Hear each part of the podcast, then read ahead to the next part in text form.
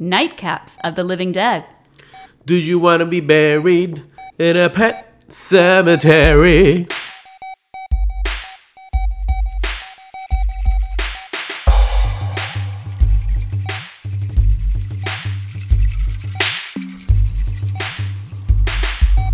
Dr. G, it's time. It's time for another Stephen King adaptation. Oh, you know I love those. So this time we're covering the wonderful 1989 adaptation of Stephen King's Pet Sematary. Mm-hmm. And this is a unique one in his filmography because it's the first time that Stephen King has adapted his own work. He is the screenwriter of this movie and he was heavily involved in its production. And contrary to popular belief, this does not happen very often. Um, Stephen King had already written original screenplays for Creepshow and Maximum Overdrive, which he also directed, the only film he ever directed. He has a thing for trucks, huh? Yes. He has a fear of trucks, the same way that I have a fear of buses. They're evil, those motherfuckers.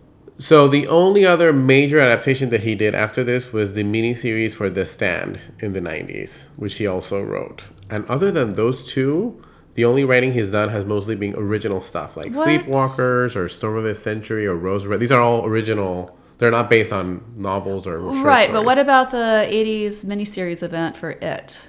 Because that He did one. not write that. And so he feels very protective of this particular novel. He wouldn't let anyone touch it. Um, this is his most personal movie. In fact, he has said this is the only novel that he's written or the only work that he's written that has genuinely scared him. Oh, Yes. wow. So that's why he felt it had to be done in a certain way and he was so protective. So, and just to throw in some factoids, in his contract for the movie, he said that the screenplay had to be followed to a T. There could be no digressions and that he had to be shot in Maine near his house. I had no idea he was so heavily involved. I mean, the story itself on this rewatch deals with very specific and personal family relationships. And a lot of Stephen King um, has the themes of uh, abusive fathers, uh, the shed. There's always something to go on in the shed. Um, every little girl is psychic. if you're a child, you have ESP and Stephen King novels. But something I really do appreciate about King's universe is that um, you don't spend too much time thinking about logistics or why things are. You see these people and the and the terms, and you accept them, and you just Yes. go, "What happens next?" And you start be- becoming gripped in it. And um, So that's one that's the main thing that attracted Mary Lambert to directing this. It was the idea that you could create your own logic. Hmm. And that there's elements of the supernatural that we just accept as Oh, being just part of the real it. world. Yeah. And and it's in the novel. And I think it's more more true to what most of Stephen King novels feel like, where like people live with their traumas and their psychological problems and ghosts and dead people and these logics that wouldn't exist in the real world that just you just kind of accept as being there. Mm-hmm. And I think that the coexistence between the supernatural and the and the real in this movie is done very well through the filmmaking. Yes, I do agree. This rewatch, I thought a lot of things were masterfully done, and then a few things I went, okay. Well, some things are very 80s. some things are very 80s, some things are very campy. I, I had a reassessment of a few characters and some of the actors in this. And some reviews that I read online of people seeing this for the first time, they're like, oh, yeah, you know, very cool 80s movie. It goes off the rails in the third act. What the hell is this? You know, but that third act is what imprinted my brain as a child. I went, ooh, I'm It's gonna so genius. stay away from little fuckers in overalls is what I'm gonna do. Do you remember the novel or do you remember the book? Yes. So this book it was one of the most jarring for me to read. I've read most of Stephen King books, especially the earlier ones.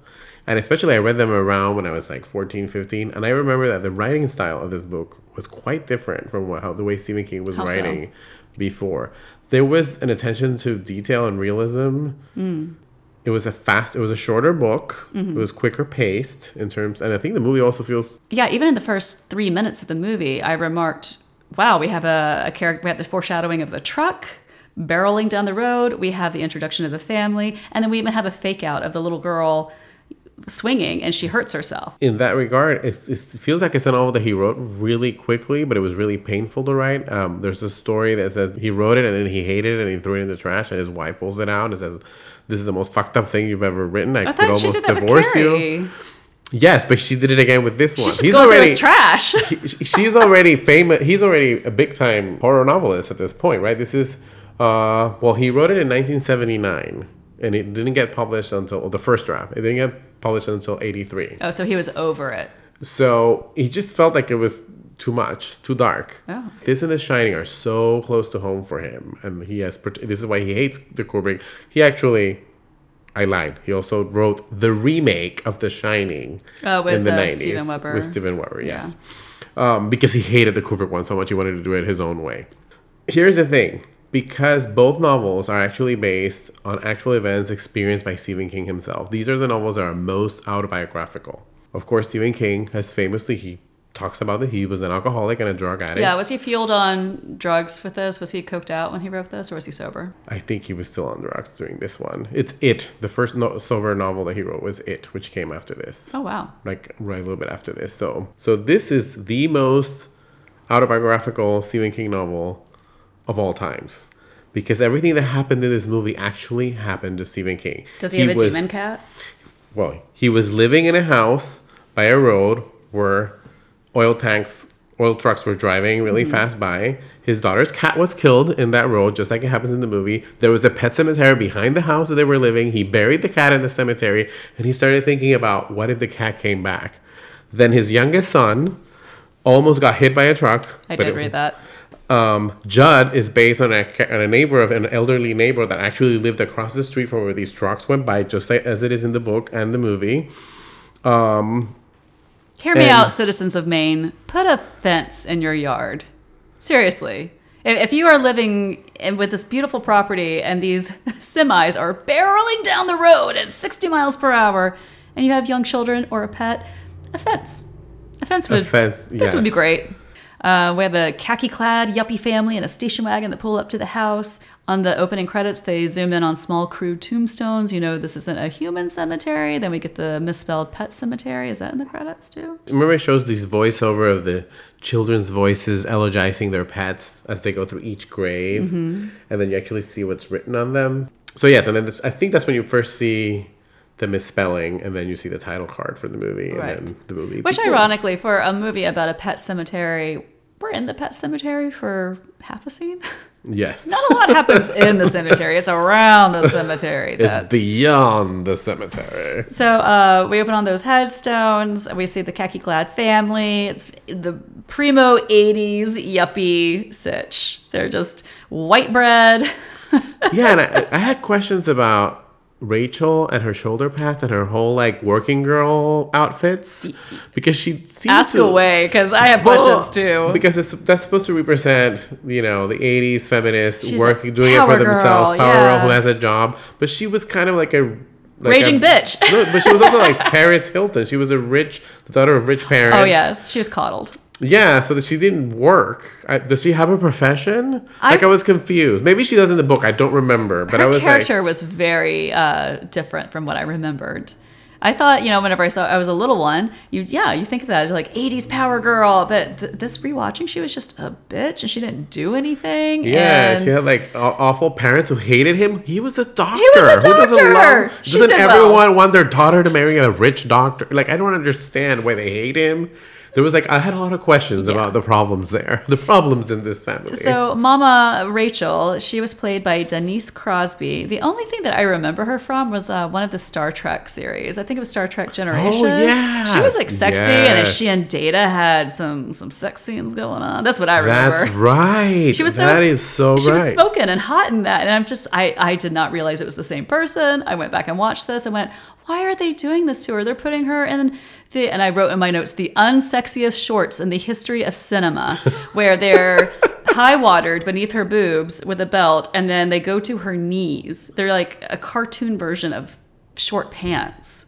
And then she has her shoulder pads on, and they, they just did nothing for this girl to make her appear cute. Um, Ellie, uh, she was a good little actress, the girl who played Ellie, the well, daughter. it's not one actress, but two. Oh, were they twins? Did they Yes. friends it? So this is a crazy. I know one of the crazy things about this movie. The studio wanted Gage to be played by twins because typically in movies, when you have a, a toddler, you need 2 Mm-hmm. especially because of the the rules of having child under seventeen Yeah. can only work six hours a day, and you need like the studio teacher to be there. Mm-hmm.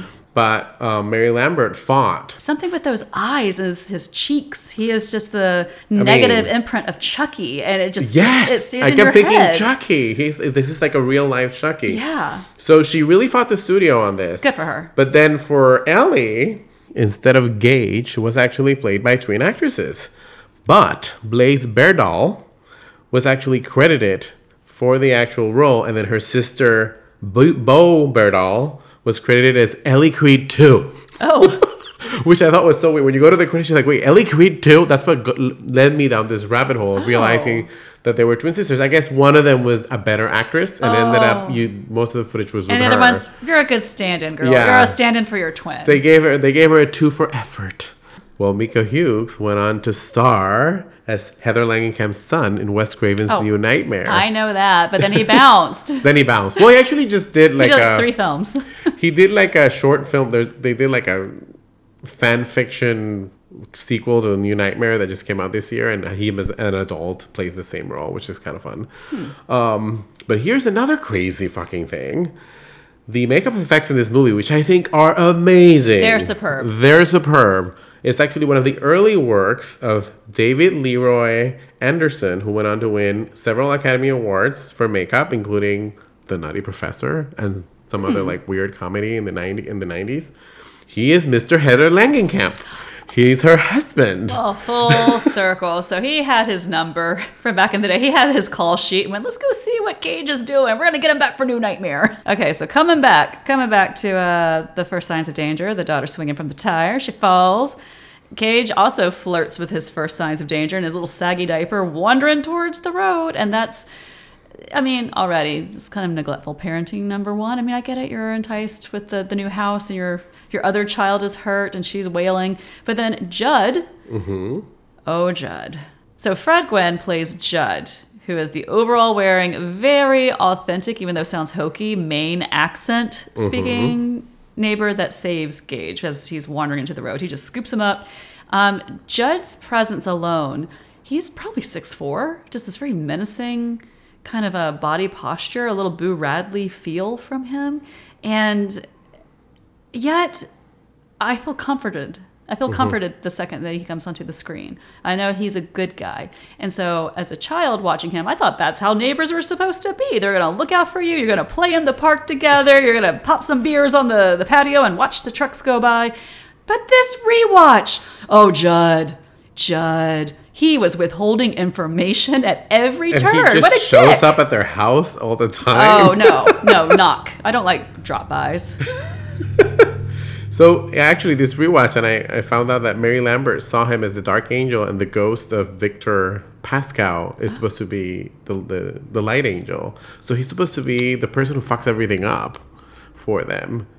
So I was I never I never saw I saw what you saw the good neighbor the like he's helping them he's having beers together. That just blew my But he- mind. every- He's going to be the the dark entire- angel while, while the he jogger leads, is the light. He leads. Wow. He eggs. Um, that makes what is his so much more sense now because I, I was having a moment. I was stopping it and turning to Jack, going like, "Up the." Like what?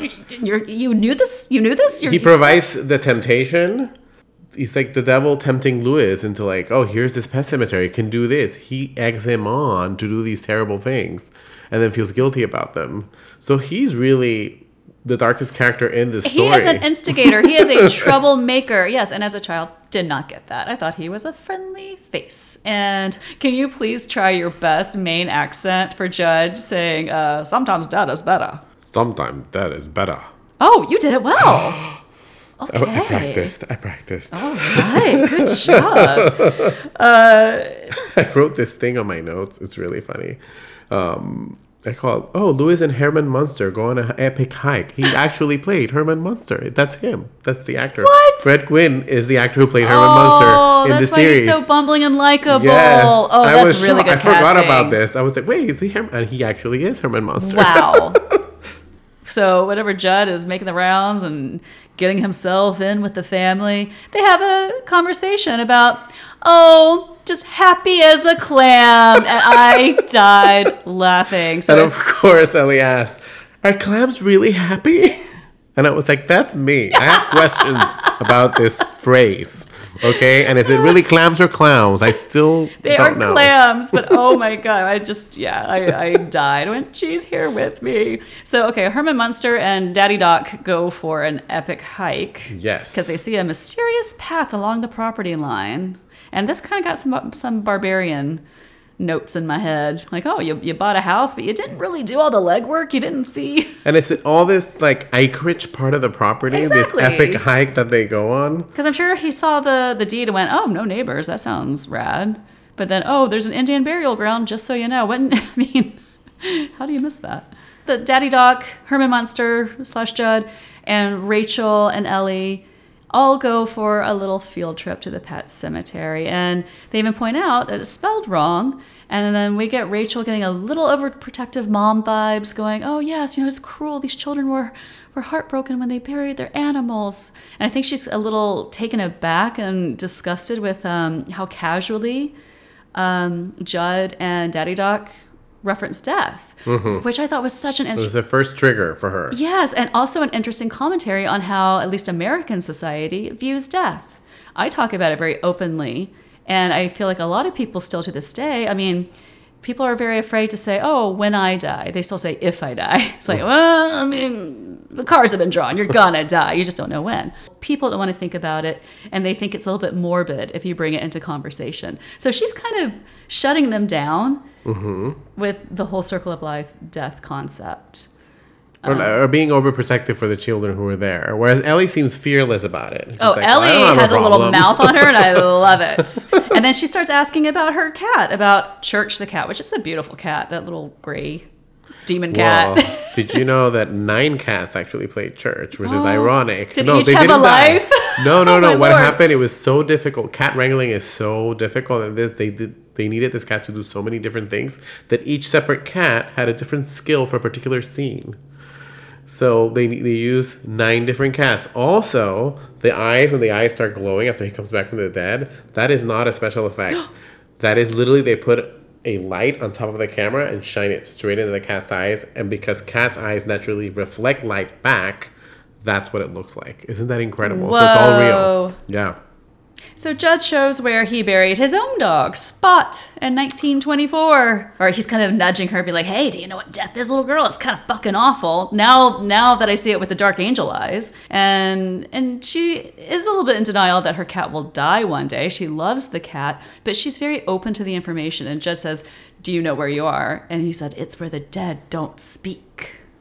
Yes. And she kind of gasps. And the mom feels really uncomfortable. You're right because then there's a later scene in the kitchen where uh, Ellie asks about like when, he, when is that when the cat is gonna die and and, and the uh, Louis is like well I, and then the mom is like no no no don't go there give give her give her a promise he wants to he- she wants will you promise me that my cat won't die She gets really pissed off. Says, "Well, God can get his own cat.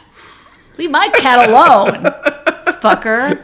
Like she is so spicy. I really like her. And so then they have that weird moment where they kind of you see the parenting style is very different. Of I'm a doctor. I deal with life and death every day, and let me tell you what I think. Versus Rachel, who has not come to her own. she's kind of delusional a little bit I mean of course it all comes from the Well, she hasn't processed childhood trauma that we will get to later Yeah, she hasn't processed what's happened to her. Then, like, the next major scene is talking about Church getting his nuts cut off.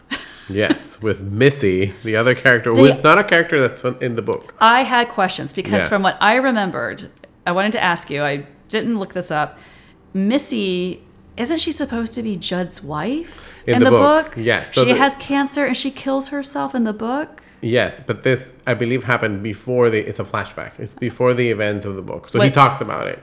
He already lives oh. alone, so I think they combined two characters in the movie. This is one of the changes. It was Stephen King's idea to have the suicide present in the actual present time instead of having Judd talk about his dead wife. Mm-hmm. So that's Judd's trauma with death, and that's why he eggs on. So they took that out, which I think takes a little bit away from his character. Yeah, because this watch, Um, I totally one, I did not remember Missy. I'm like, who is this 1930s breadline girl? She is just straight from the from the Depression era and complaining about her stomach, and she hints that she's a spinster. You know, well, I'm not married. I'm just like a lot of information from this character that we're only gonna get for two scenes. So yeah, it was supposed to be just Judd's backstory. Instead, they they focus on the Timmy story that he tells.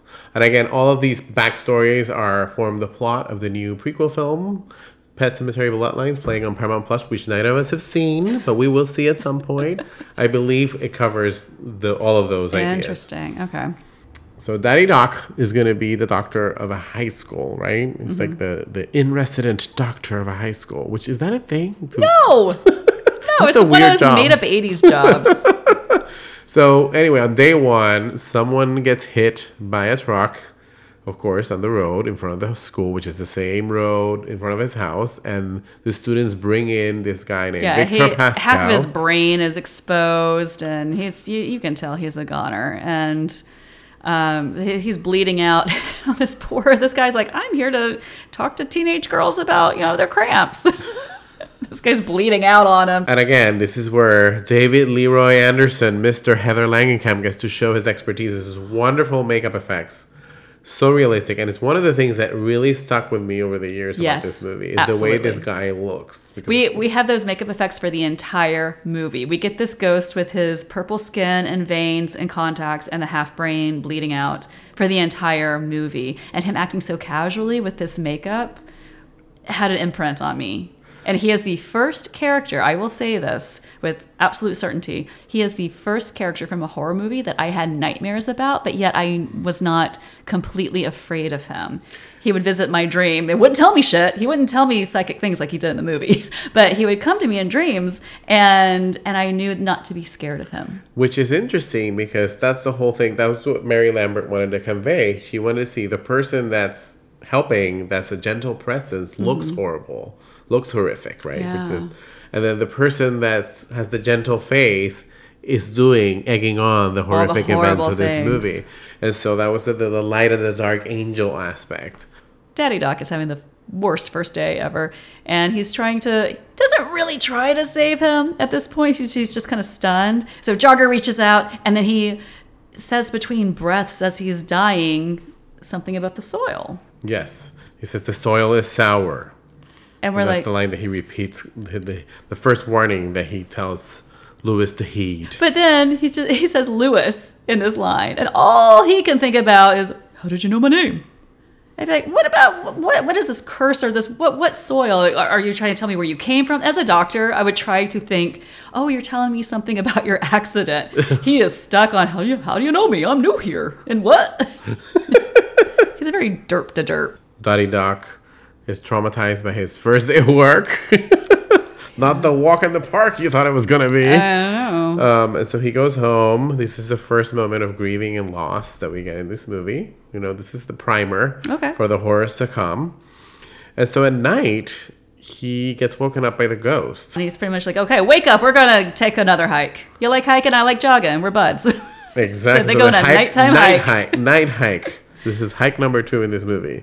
So he takes him to the pet cemetery and basically warns him against going beyond the pet Yeah, cemetery. he says, This is the cemetery. See that scary shit over there? You see that shit with twigs and, And briar light and that through. light? Don't go there. see that? Just just just so we're clear. Don't go there, okay? um, Daddy Doc wakes up thinking, "Oh, this was all a dream. It's not real." And then his feet are dirty. Which I totally lifted for my movie. Ah, I didn't do it intentionally. It was a subconscious effect. This movie really had a profound effect on me. Yes. Oh my god! I'm totally. I didn't even Right? like fucking get that. Oh shit! Well, whenever I did the story beat sheet, you have a lot of pet cemetery in your room. I like, do. I do. Mind blown. and also mind on, on acres of land. yeah. We go for some hikes. And you have pets too, goats. Yes. Oh shit. Yeah. Um, so no, I the reveal of the the dirty feet was definitely subconsciously. And when That on my wild. my makeup um, looks for Edgar, I put the jogger for That's Marianne. right. Yeah. That's right. It was in your lookbook for Yes. the movie. This movie was definitely a formative wow. flick for me. Um, and also, I want to kind of point out his dirty feet go up to like his knees. He's wading in the water. Well, here's the, I had a question at this scene because then he kind of gathers that he doesn't want the wife to know that he was on a night excursion, um, and then he throws the laundry into this like thing, and I was like, how does the laundry work around here? Because we see little Missy. So Missy does the laundry for them. They, they have that's what she she brings their laundry to them, and he throws the laundry into this. What do you call those? Like a like a Oh. trash chute. Yeah, it's kind of like a a, building. like a dumbwaiter, but yes, it's a trash chute. Yeah, It's a so laundry that chute. it goes to the basement, and then Missy goes to the basement and picks up Yeah. the laundry. Is yeah, that it's kind of like yeah, it's kind of like a because those Maine farmhouses are multi-level and they were built way back in the day, and they usually have cellars. So did she kill herself in their basement? Yes. Oh, I mean, that's, where she was sequestered to. She's doing all the work in the basement and the cellar. So originally, in the original story, it's Judd's basement on the other side of Mm, okay, the that road. makes okay, sense. okay, So okay. yeah, it so makes she- sense why they did the change. Okay, they want like they wanted to add another death or another horror. Yeah. Before they get to the family. the main horrors. event. Yes. Yeah. Okay. We're doing some little deaths before we get to the big deaths. Um, so then Gage is in his little sweet corduroy overalls. Denise is nagging the next day. They're establishing this whole uh, we're going to Thanksgiving, we're going to, to Chi Town, we're going to Chicago and getting away from you uh, because my parents don't like you, doctor. Yeah. What the fuck? Right. I was like, these parents are confusing to me. Chuck took the remote and paused. He went, wait a minute. He, he's not going just because they don't like him? Sounds like an easy out. um, Louis stays at home and meets up with Herman Munster, aka Judd. and this is when they go on an epic motherfucking hike. They go beyond the pet cemetery. Mary Lambert insisted, took the crew all over Maine, and it reminded me of our trip when we went to Maine, where we did all these different hikes and different. We went to the island. What is it, Mystery Island, or whatever the fuck it was called, near I thought it was- Bangor. I thought it was Bainbridge Island? No, no, that's Washington. Fuck, I can't remember I the think name it's of called it. Mystery Island, but I'm not sure. But anyway, we went on various adventures like what whitewater rafting. Yeah. Um, we went to Bangor. We went to the. We went to Portland. We went. You know, we did all these different types Oh yeah, of Portland, hikes. Maine was pretty rad. So there's a lot of terrain that you can be in in Maine. So Mary Lambert insisted to go to every single one of in them. Maine. I was gently on the, the plane. plane. Oh, and we should mention the reason why they go on this hike is because Church died. Church lived a good month, and then he got hit That's right, on that's Thanksgiving right. Day because Dad's in effect. Dad's left home alone to his own devices, and the cat died. So they go to beyond the pet cemetery on this epic journey.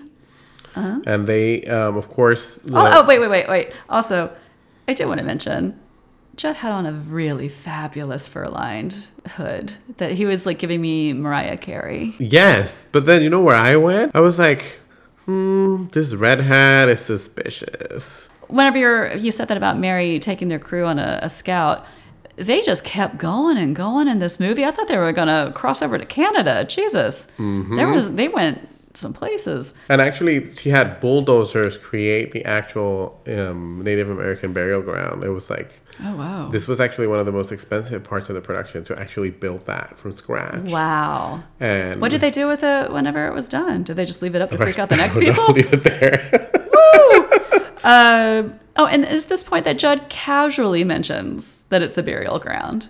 This Yes. is when And they took out so in the original novel, there's this whole back backstory about the Wendigo, which is a Native American um, demon, where the, that this burial ground is all about, and this is what connects the whole bringing back the dead in a different way and all that stuff. So they decided to kind of be light on that, Hmm. make it, which I think is part of Mary Lambert's like, let's keep this kind of magical realism through this thing, where we believe in these things exist, but also the the Kubrick Shining adds that element of you know mise en scène and decor that this hotel is built on Native American land. This is not an aspect of the hmm. novel, hmm. but it's an aspect of the movie and the visual design of the movie. That's what generates all those conspiracy theories about the that the movie's representing the genocide of the Native Americans and the ghosts are coming back. None of this is in the novel, Right. but it's in the movie. Yet in this story, Stephen King brings Native American elements into the fold. well, because yeah, I mean, yeah, you take somebody's things and you slaughter them, you're gonna get some uh, some bad juju. And again, let's take a moment here to to really give a shout out to the the sound design of this movie, and the ways it uses sound and camera movement. Like I was very aware of how immersive, how aware you are of the tracks, of the sounds, Yeah, that's true. of the way they use Gage's voice throughout the movie later on, where you hear him in the Oh, other room laughing and laughing. haunting the home. Yeah. Yes. And typically 80s movies are not like this. I guess this is more like attuned to what The Exorcist does with sound design, where there's less score and more like sound effect. It had a score that did its thing Which from is time to quite time. ironic. Considering what music videos she directed, Yes. how you did not go into this off Okay, I was saving it for later. I was Okay. like, I was like, this is you, This girl. is- This is, you. You talk about this, and you, So- it took you until now, halfway through, to Yes. discuss Mary Lambert's videography. So Mary Lambert, this is her second feature film, but she is best known for having directed two of the most iconic Madonna videos of all times, Material Girl and the one and only video, the controversial epic masterpiece that is Like a Prayer. you drew that out. Yes. We've reenacted this video so many times on camera and, and bars in our living rooms. yep, life is no mystery to Mary Lambert. All right, so they buried the cat. they buried Church, and uh, after a long day, they come home to the phone ringing. He like rushes to the phone. That brought me back. They don't have an answering Oh, service. He just or to runs. telephones.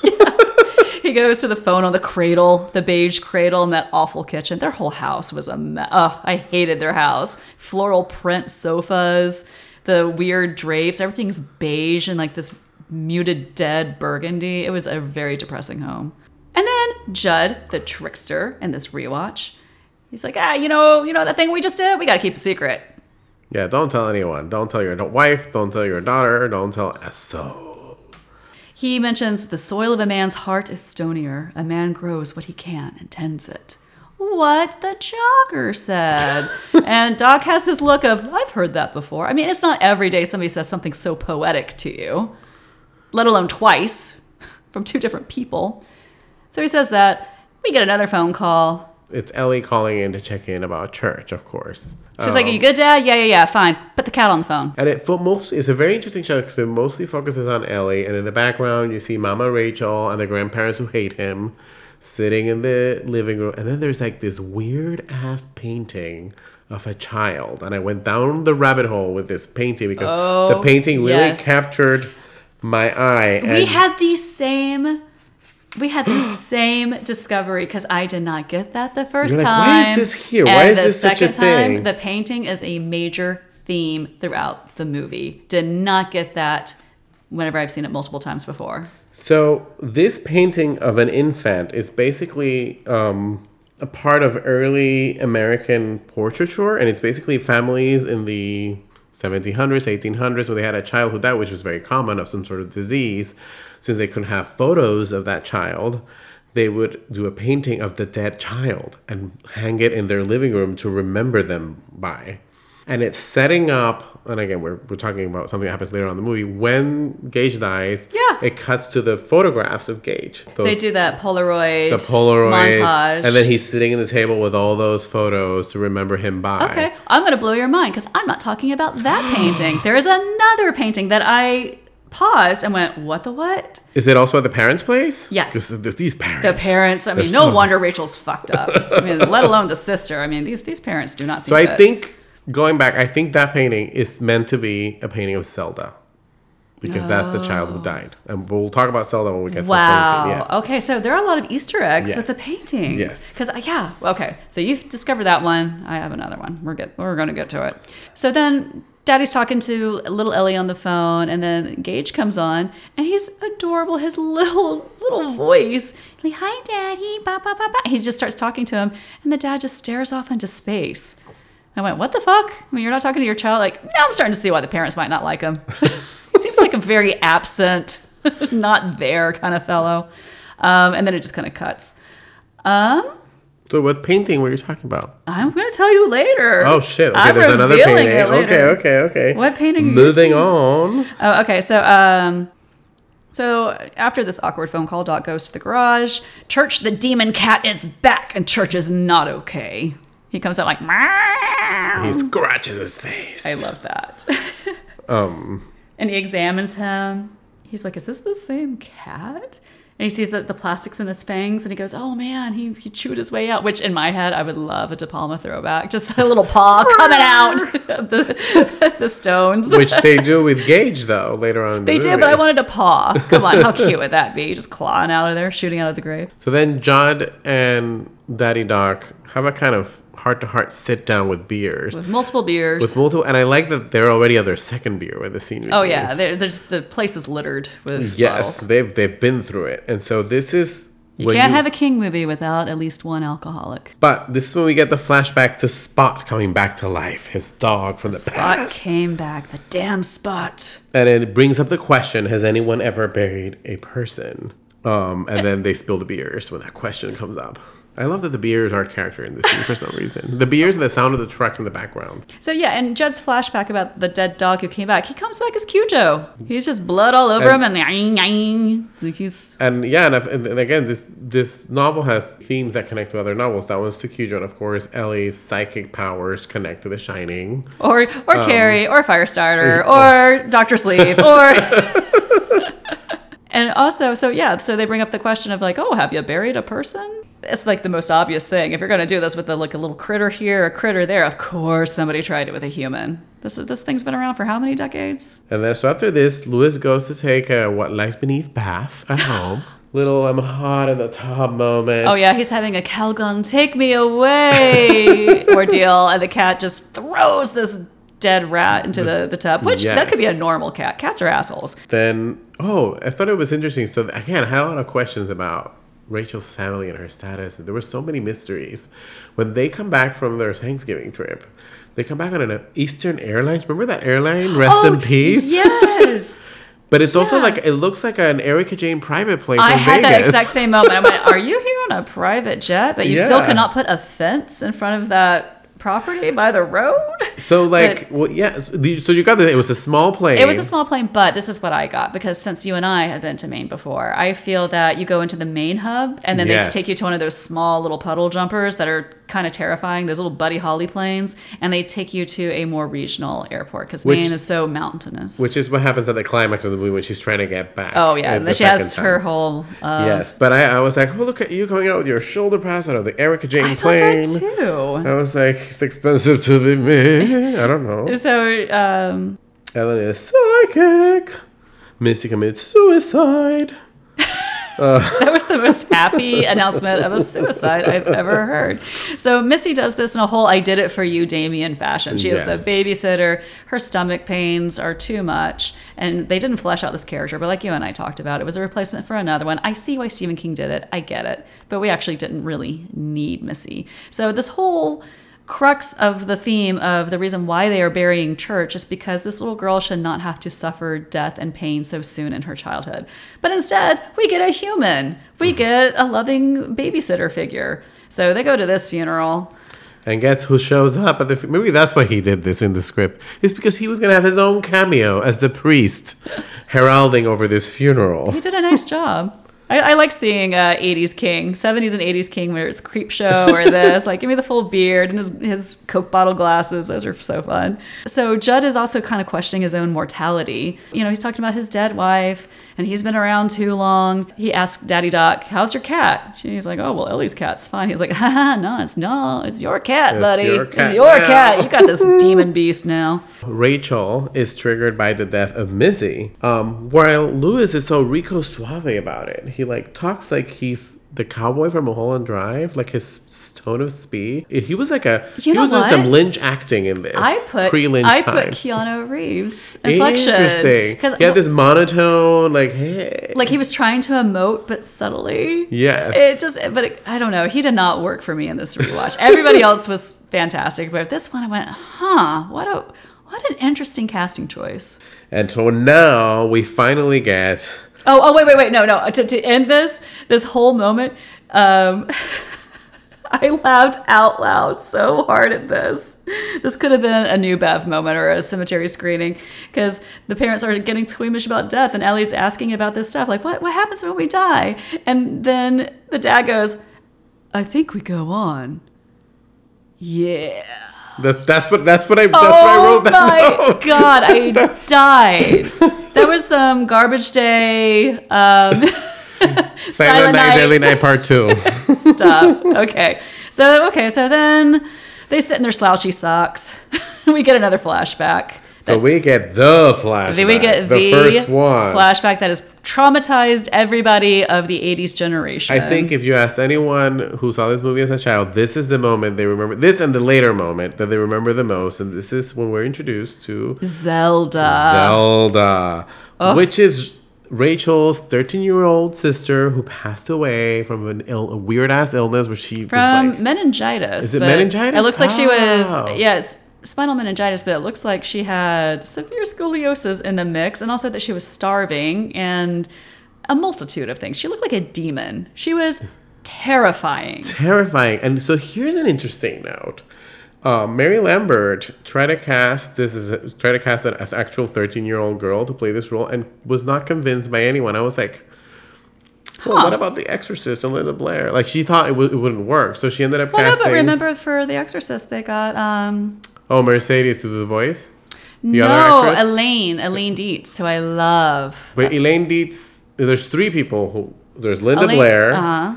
and then is Eileen Dietz the one with the makeup? And yes, then but she was also a body double. She did like the cross stuff. Th- and then 'Cause she was exactly, so she was the body double. Yeah. And then, but Mercedes something was, Was the, the voice. voice, yes. In post production. Right. Okay. So, I mean, maybe Mary Lambert thought it's too complicated to try to read, but it was basic. This was going to be like an Exorcist, Linda Blair. But they also cast a moment. man too. They but went. she, she went with this guy named Andrew wild. Hubatsek. I will be bold enough to say that he ranks up there at, with Tim Curry, Pennywise, as part of haunting children's dreams. This Yep. sequence. Yep. It's fucking wild. So we get a peek into Rachel's trauma, and this is when I went ding as an older person. This is not a grieving movie. This is a movie about grieving complicated relationships. You have to mourn the relationship before you can mourn the person. Something I mm-hmm. didn't learn about until therapy. Rachel, for her whole inheritance setup, they should just direct deposit into a counselor.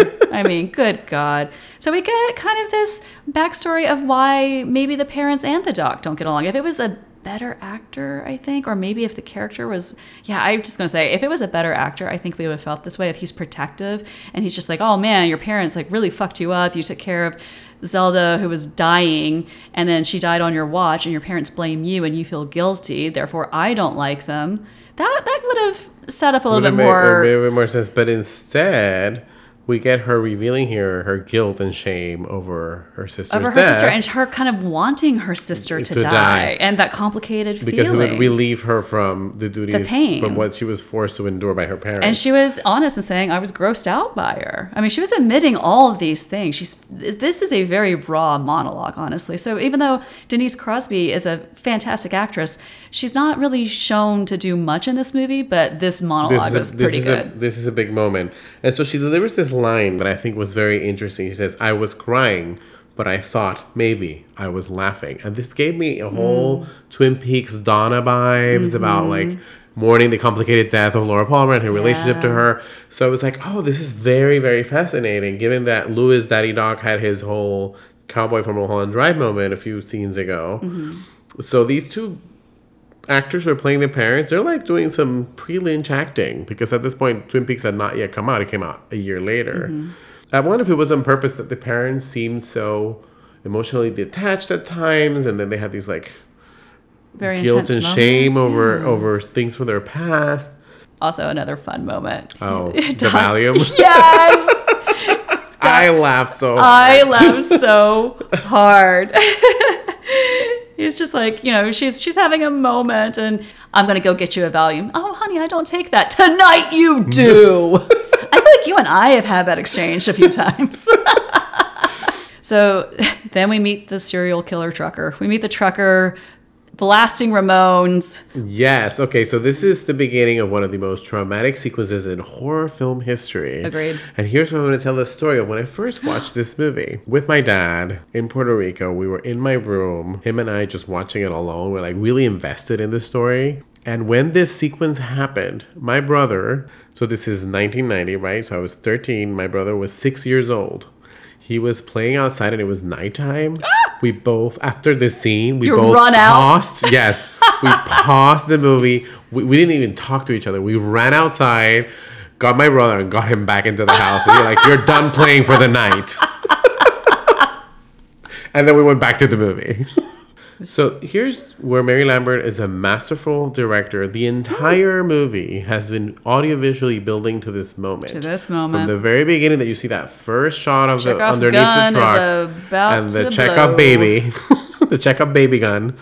Um, it's a pressure cooker. The suspense is you knowing more than the characters, and you see all the elements coming together. And this is the worst thing you could ever possibly do So in a movie. So let's set the idyllic scene. They are having a picnic. yes, They're all wearing their Beautiful, hats. Epic sh- shot. Yeah. a Monet painting. They're in a field eating their little finger sandwiches and drinking their wine. Also, I noticed there's a lake in the background. I'm like, bitches, you were eating by the side of the road when there's a lake down there. You deserve this. which they never go into. no. And um, they're flying a kite, which Mm-hmm. also I'm like, have you have you flown a kite? It takes quite some effort to keep a kite up there for that long. So they're having an epic kite flying day, despite this traffic blowing around. Gage is flying his kite. He has his little hands on the spool and just keeps going towards the road. Nobody notices this. This family of what four? We have Chud, the there, and I think that it's because Ellie is, is saying something, and they're paying attention to her, like giving her attention. And so, talk about fucking stakes. Like ah! as this scene builds, the truck is coming. He's playing the Ramones. This is the first Ramones song. The second one is on at the end the credits, credits, which we'll yeah. talk about later. And to me, this is a masterful exercise in suspense. And then horror with that shoe. That shoe is a horror Oh, moment. And my this scene- And the way they Let's talk about that shot. Right before where Yep. there's I don't know how they did this It's because amazing. then they replay it later on in the movie. They do it. They show another shot from the sequence that they didn't use in the original sequence, where it's like a close up engage and the truck is behind him. I'm like, how did they shoot this? Yeah. I want to know. this is some Hitchcock trickery, vertigo And it's shit. so quick. You see his cute little face and his overalls and the big eyes looking up at the truck, and the truck barrels at full speed towards him. And then it does this quick cut, and then it goes over him, the truck, like it goes over the camera. and you hear the sounds. And, oh, the, and then the little shoe. And the the little shoe. shoe. that shoe will live in infamy Oh for the rest of horror cinema. And then to what you uh, mentioned earlier, the Polaroids montage, which was Yeah. very strong for you to decompress and process this. So we get we cut to we had a, a, a white flash, a six feet under white flash into the Polaroids of the Mm-hmm. family photos when the baby was born, when Gage was born, and hanging out with him as a, t- as a little baby. He has like a party, and then he's in a sailor suit. And so this scene right after where he's sitting with a pile of family photos, and then like fucking Judd shows up because now he shows up every time unannounced. Oh, sounds like a nightmare neighbor. by. No, we don't need those. like like it's Three's Company.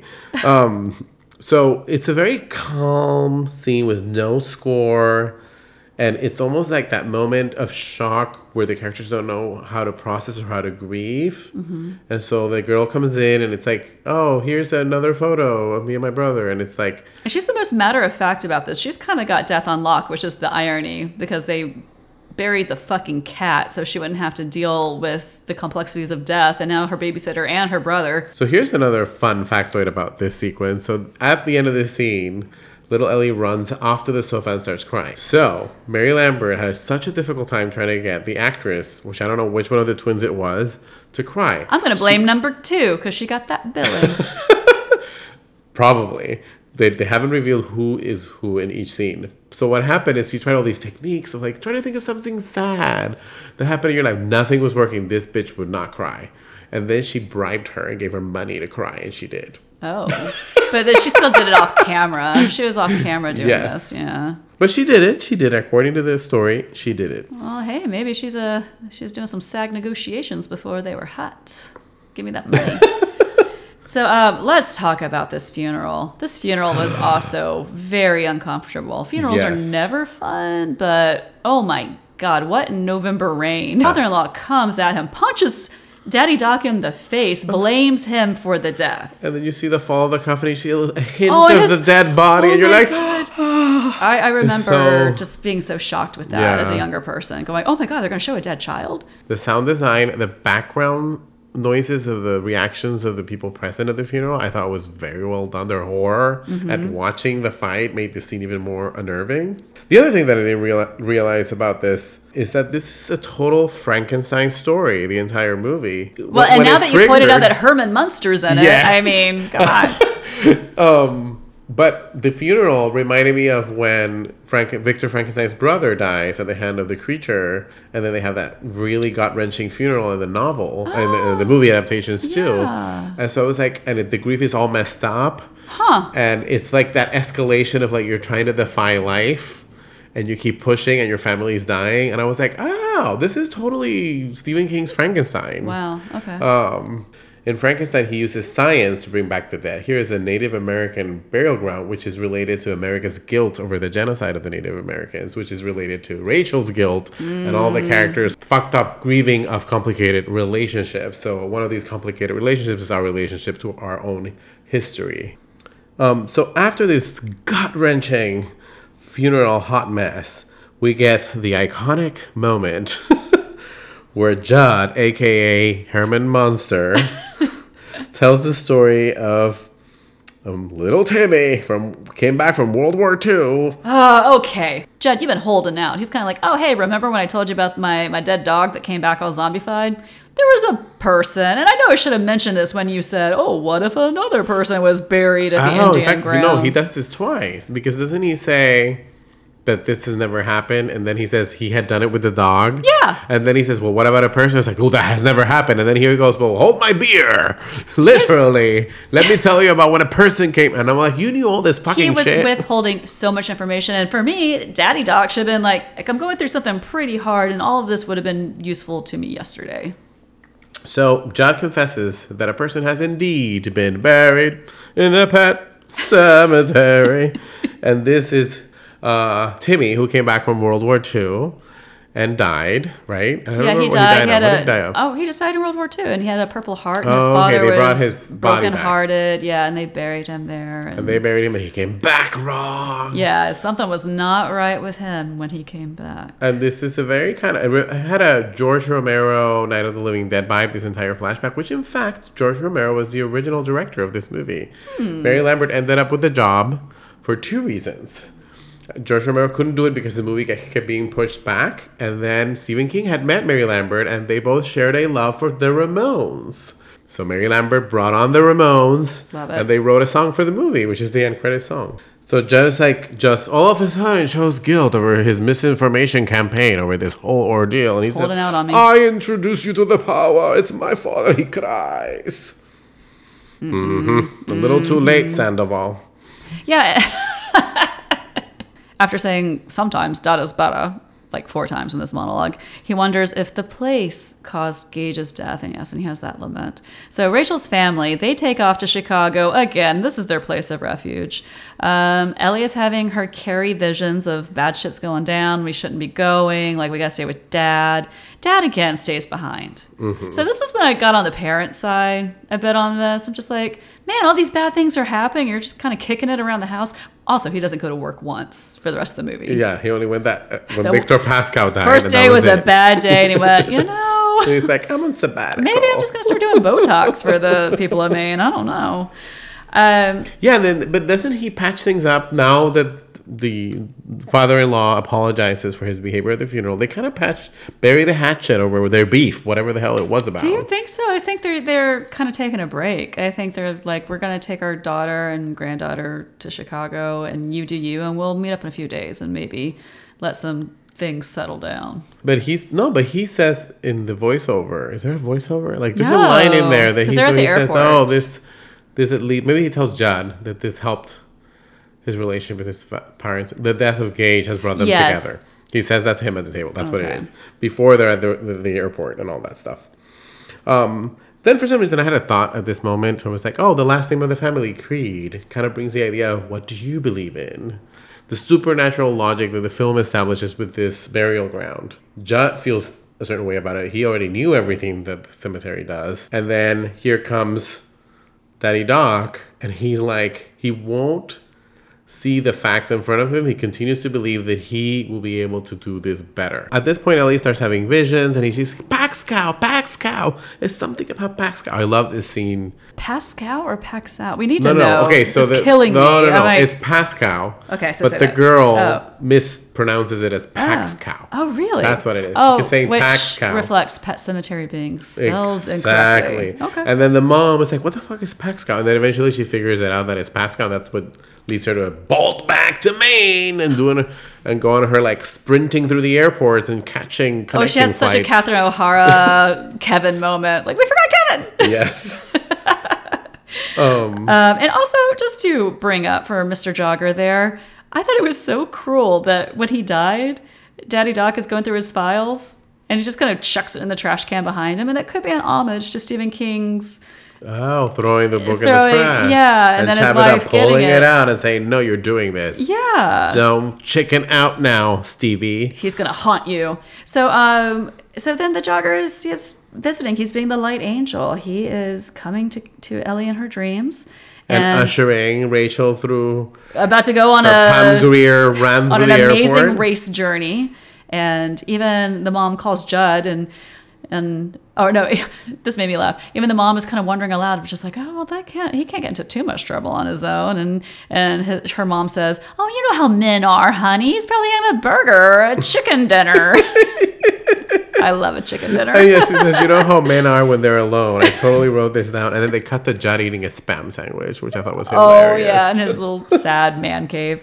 Uh, Um, Daddy Doc goes on his third epic excursion beyond the pet cemetery. and the jogger keeps visiting him too. He's doing double duty. He's like, Yeah. the the land is sour. What are you doing? You did not listen to me. I'm I'm getting all these flight miles. I'm getting all these Delta Sky miles going back between you and your wife, telling you don't do this. I'm telling you not to do it. I'm telling her to stop you.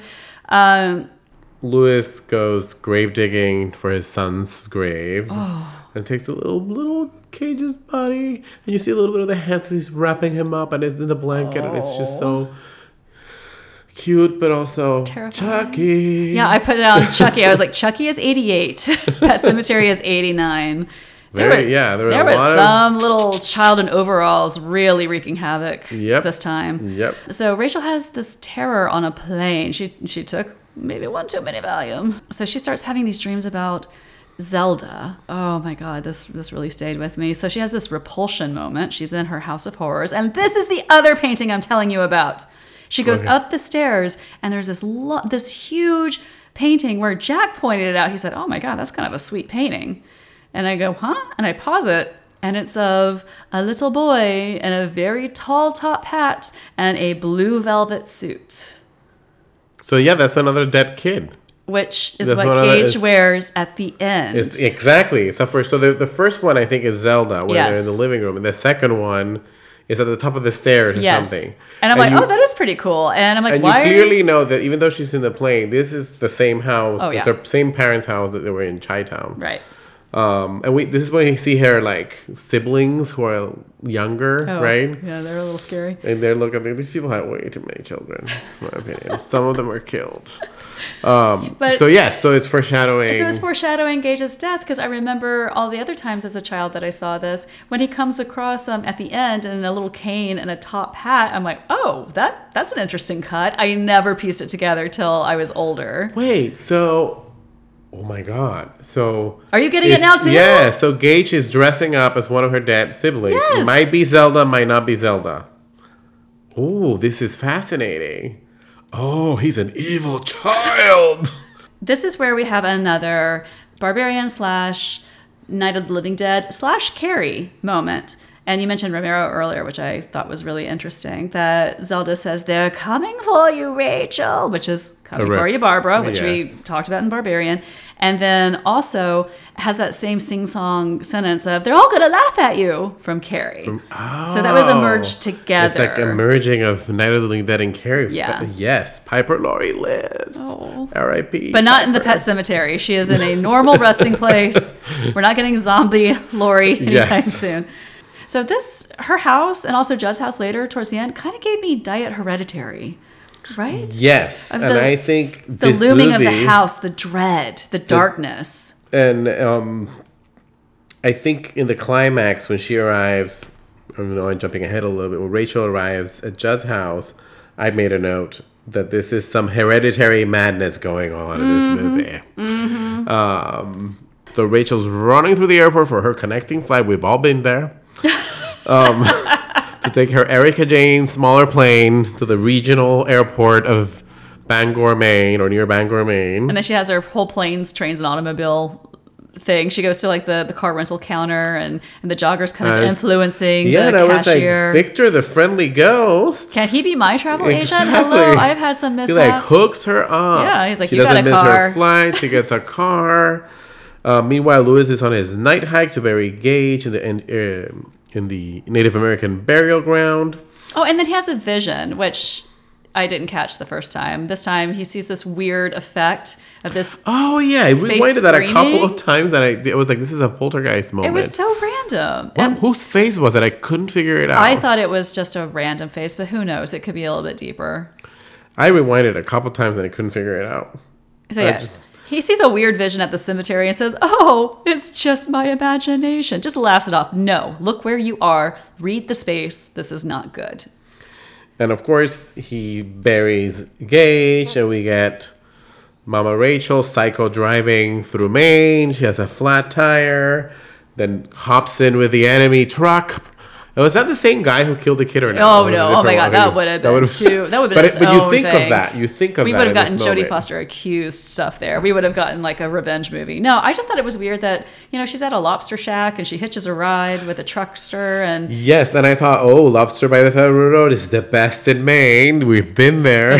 very true. I do not love lobster, but in Maine, it's a five dollar lobster, side of the road, huge. Oh Little adorable boys bring it to you. We won't even leave this in. No, this is too much. um, no, but like those lobster shacks by the side of the road, they're a real thing in Maine. This is not. They, Oh they yeah, exist. it'll be the best lobster you will ever eat. Exactly. Cheap. Oh my god, it's so good. Um, but yeah, I thought it would be odd that she would be so eager to hop into a truck. to hop into the truck after this is like the enemy. Maybe it's so just really speak. showing she'll do anything for her child. Yeah. It's, it's, it's interesting because I think she's running because she's realized slightly what what Louis is about to do. So then Louis buries Gage, and then it's after midnight, and we get thriller vibes, and Chucky's hand coming out of the rubble. Um, and I love the way they delay the reveal of Zombie Gage. Like I you see his little too. hand, you see his shadow in a room, And, and, most importantly, his little shoe prints. Yes, it's masterfully done, and again, I think this has a lot of um, shared la- uh, cinematic language with Child's Play, which came out a year before. You said right? A year before. Um, and then we hear Gage giggling too whenever he shows hate the giggling. They do a lot of sound design, feet, shadows. He goes to the medical bag, pulls out the scalpel. Wish such a Chucky that. sequence. yeah, do they do that anymore? I mean, do doctors kind of truck Carry around with their own in a special? small town. I, I don't know. Yeah, what are they gonna? do? They're gonna scalpel you at home. Right. Like this doesn't make any sense. It's interesting, but yeah, but he knew where to go. He got it.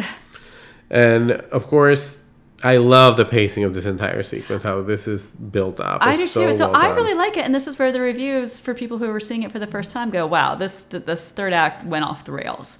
But I liked it. I mean, Oh, it's yeah. crazy, but I was there for it.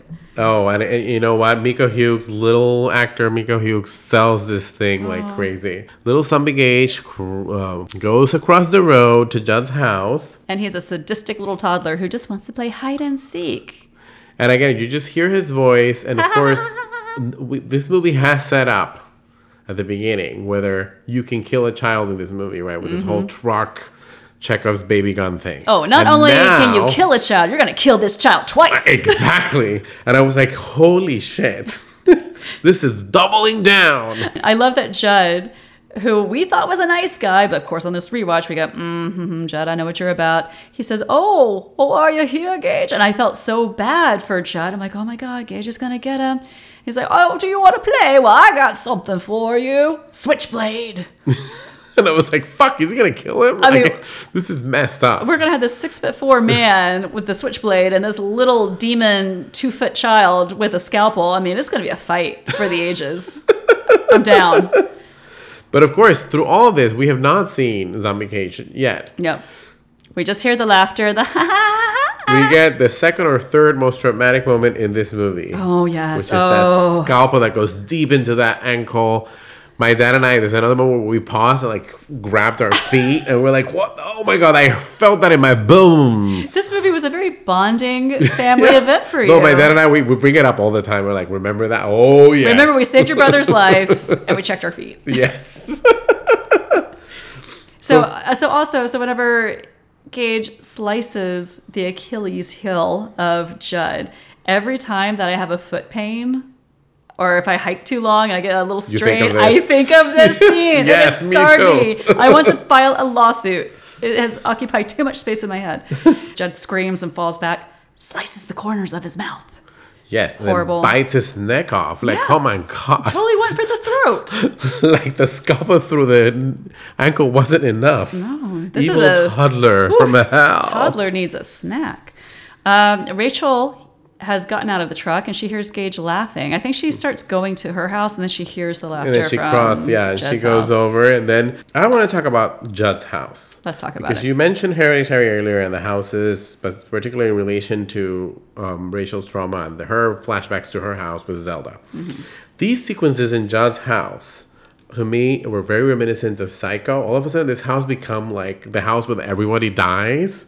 And so I thought, how interesting. They've reversed what happens, the deaths in Psycho. For So you can equate Judd with the detective Arbogast, who gets Mm-hmm. killed by mother and thrown down the stairs and slashed. right. So you see Arbogast die first, and then we have Marion, aka Rachel. She has the same look, walking into the house. The house gave me Creepshow. It was completely Oh, creep, Creepshow. show! Oh, because it has the moss. it had the moss in that Yeah. one scene. She goes in and kind of has a panic attack. So I think that's- no, that's oh, when Louis goes in, So yeah. yeah, so it, it reminded me of Creepshow later because of Daddy Doc's kind of weird reaction to it. But at this moment, it reminded me of Creepshow just because it's that Stephen King universe where it is a very specific farmhouse and is darkly lit with muted colors. So I didn't even go to Psycho. I just went to Creepshow. But here's also where I got more psycho. Of course, we have Mother Marion coming into the house, but also the idea that they use a lot of Gage's voice, where you hear him but you don't see him. And again, Mother's voice is such a huge character in the movie Psycho. And she's walking into this house and facing her trauma. We hear Zelda groaning, goes upstairs and encounters Zelda in the room itself. And it's another fucking terrifying Oh moment. Oh yeah, Zelda's crouching by the curtains and Where she's, uh, does she say I never get out of bed again or something? Yes. Okay, yeah. oh I brought you something, mommy. And it's just like the trauma of her past and the trauma of her present kind of collide. if we didn't already cement that supernatural things are happening in this movie, this could be played as a repulsion psychological trauma Yes, moment. yeah. So then we have Louis, right? Entering the House of Horrors. Oh, wait, no, I have to talk about Louis waking up. Louis, after he took some of his own supply Valium. of Valium, he woke up um, because he, he thinks he hears Gage laughing. He almost, I mean, he just barrels into the nightstand next to him. I went back and rewatched it two or three times. It looked like he really hit his head hard on the corner of a nightstand. And then he looks and he sees a scalpel is missing, his bag is open, and the tiny little. And then Gage footprints. calls him, right? Or he calls Gage? How does that work? He gets a phone call and it's Gage. And he says, Play with me. Yes. I want to So- play with you. I played with mommy and now I played with Judd and now I want to play with you. Exactly. and it's also how he says, I want to play with you. It's so taunting. it's so creepy. Um, we had an awful good time. He pulls out the syringe. Yeah, he pulls right? out the syringe and he goes to, he uses church as a test lab animal, Yeah, this is Thanksgiving for day for cats. which I wrote in my notes like, that was a stupid line. What is that supposed to mean? I have no idea. That was so dumb. He goes across the street to Judd's house, and that's when we get his weird panic attack, whatever he goes in, or maybe it's you know the Native American spirits fucking with him. It's completely Creepshow. The mold of the stairs. Mm-hmm. the mold of the stairs Okay, now I see the Creepshow that you're talking Yeah, about. So and then this fog, and then it becomes normal. and then it becomes some so it's like a quick quick thing. I Yeah. think this is something that's in the novel more present, and I think it's what attracts Guillermo del Toro to want to make this. Oh. There's all these elements of He's like, "Is there dry ice in it? Let me make this movie." Yes. There's always this elements of the corruption of wood and like he says he wanted to have Gage's character like have no sheen in the eyes, so his eyes look dead. So it has to do with like dead nature. Oh. So there's a hint of this in the scene. You get a, a Creepshow moment, and then we get a whole bunch of Halloween POV shots when he gets upstairs. True. And I thought, ooh, there's a little Michael Myers from the opening sequence type And then of thing Rachel's going shoe on, on, the stairs, a Cinderella moment. Yeah, he's a male Laurie Strode and discovers all the dead bodies, right? He finds Judd all mangled underneath his oh, bed. Oh, yeah. And then the craziest sequence ever when he.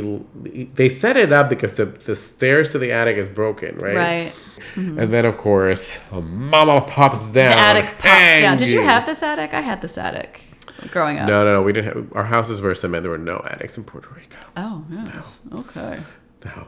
So, the this is the hereditary moment when because there's an attic in hereditary and the mother is dead up there, the Yeah. dead body of the mom. That's when I got my hereditary connection. Ah. And so, um, Mama comes down hanging, and I think this is why they had Missy kill herself to then to pay to kind of foreshadow this moment. Right.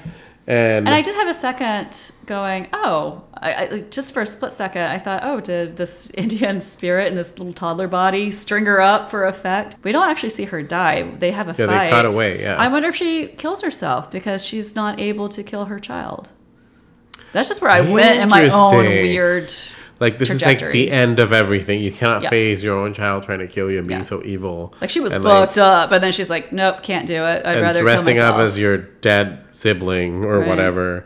And so the the wonderful Miko Hughes in his final moments when he tries to kill the dad. Gage torpedoes out of the attic. this little Yes. body flings himself at the doctor, and they kind of fight in the hallway.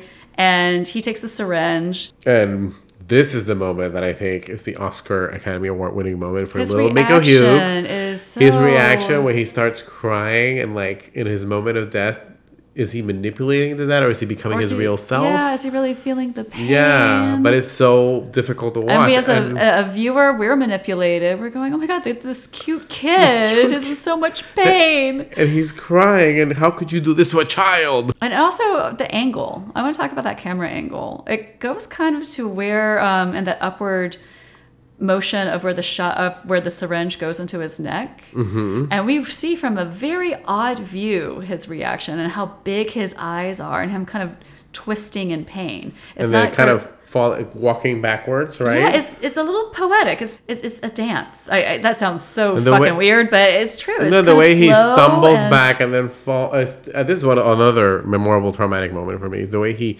stumbles his way back No and falls fear. against the little wall. No fear. And he says, "No fear." And he, No he gives him a scrunched up mean face, which is what I do to people all the time when I'm not having it. I'm like, like I get you, Gage. I fucking feel that. And then he dies. He straight up dies again. But now we get the epilogue of this movie where little fucking Rico Suave Daddy Doc has not learned his fucking lesson Oh after the oh my. nth time and decides to take the body of his dead wife to the pet cemetery. So he is exiting the house, has not learned from the three attempts before, and he he negotiates, which is what people do during grieving. Mm-hmm. They negotiate. He negotiates. Oh, oh, she just died. That's the ticket. Yeah. The I other have to get bodies were faster. expired. you Yes. know? He trucks on down to the the burial ground. Pascow tries one last time. He's like, "Are warn you kidding me with this guy? and I'm the one who's dead." So and again, and this mirrors the plot of Frankenstein, where Victor Frankenstein decides to try one more time and create the bride of Frankenstein, or the bride of the creature, Mm-hmm. and turn his dead bride into a partner to the creature. this entire time i'm just thinking he's probably digging the, the ditch going oh i hope you don't come back as a bitch this time so and then we get judd in the voiceover sometimes dado's They bottom repeat it again, yes. um, and so then he just starts sitting in his kitchen in his bloody clothes playing some solitaire just waiting around I, oh, was, this solitaire? or Was his tarot cards? I was like, Oh no, they were cards, but They had a tarot, had a tarot surface. They were beautiful cards, yes. but yeah, well, that's an interesting observation. I get that. So then Rachel comes Yes. home. She has an eyeball missing. and she kind of her makeup is reminiscent of Victor Pascow because she's missing half Yeah. of her face. Yeah. Um, and of course they like fucking go at it, making out. Oh, I'm I know. She's like, my darling, and this is this is how he gets his rocks off. Maybe this is why he's burying everybody. I don't know. But so they make out. And then of course she brings out the knife, and we get that she stabs him. Anyways, hard cut to Did you want to be buried in a pet Sematary. A lot of people think that the Ramones did this as a cash grab, which it was not. Ironically enough, it was their um, highest charted hit in America. It was at number four for a very Oh, long wow. time. I yeah, not know that. more Okay. so than the other ones. Uh, Stephen King was a huge Ramones fan, and he invited the Ramones to his house. He handed Dee Dee Ramone a copy of Pet Sematary, and like an hour later, Dee came back with these lyrics. With this song, And they were very on point, which I know he did not read the entire book in an hour. Maybe he did. I don't know, but Well, the book is not that long. It's not as short as like Shawshank Redemption and all that. But um, you know, his fucking books are fucking I know sometimes big. I, I love the lyric. He says, "I don't want to live this life again." Like that's the entire chorus. Yes. it's great. And so, funny enough, when's the last time you went to Hollywood Forever Cemetery? Have you been there for a screening or? A... Not this year. I haven't been there in a minute. Fuck, I can't remember. Dee Dee Ramone is buried there, and Johnny, he is not buried there, but he has a statue there at Hollywood Forever. Have you seen it? Oh no. It's pretty cool. People like put flowers around it. It's an impressive statue. And I was just kind of looking up some notes for this episode because I didn't want to bring up sad dead animal facts. I mean, come on. now. this this movie is already harrowing and traumatic. I don't want to talk about dead pets. But I did see a funny thing that Toto from Wizard of Oz, Toto has a statue at Hollywood Forever Ah. Cemetery, and it's kind of close to Johnny Ramone's statue, and neither one of them are buried there. Johnny has his ashes interred somewhere. Dee Dee, I think, is buried there, and Toto is buried in Studio City, but then they built the Ventura Freeway over it. So there could be Oh shit. a haunting of a dog, a very upset, famous Watch movie out star for dog. those buses on Ventura. it all ties together. That's insane. I'm gonna walk tread carefully the next time I go on a urban hike around my neighborhood. Uh, streamers and screamers. I have a complicated streamer slash screamer that I, I kind of drank a glass of Haterade and didn't like anything I watched this week. And there's one that I want to ask you about. And it's pretty Okay. new, has stellar reviews, both from audience and critics. But again, it's new. You know how they start off like a little hot, everything's great. And it's called When Evil Lurks. I have not seen this. Okay. So I watched it and I feel weird for not liking it. I wanted to like it. So, listeners, if you have Shutter, please give this one a try because here's the thing when evil lurks, the acting, phenomenal. The, uh, the way it's shot is beautiful, breathtaking. I got so bored with the script. And, and it was also very gory.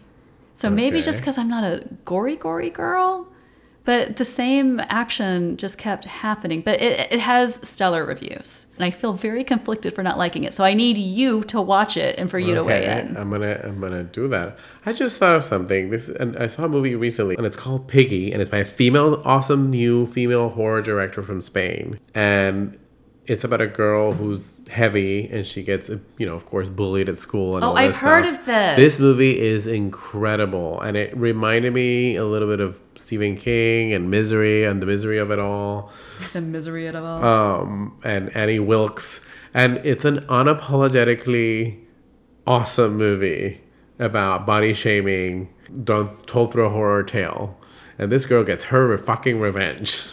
it's insane. she forms a relationship with a serial killer. oh, you know what? what? I did not mention this. Gee, you have your own pet cemetery story to tell, and I want you to confess your sins before we close out. Lolo. No, I cannot tell that. I cannot do that. Oh shit. Guys, I Yeah, know something okay. about G. So there was a ice storm in North Carolina. My brother asked me to go to his house. He was on vacation in Puerto Rico to go check on my nephew's pet fish, Lolo. I went there. The house had frozen, the pipes had burst, the house was flooding, and the fish had died.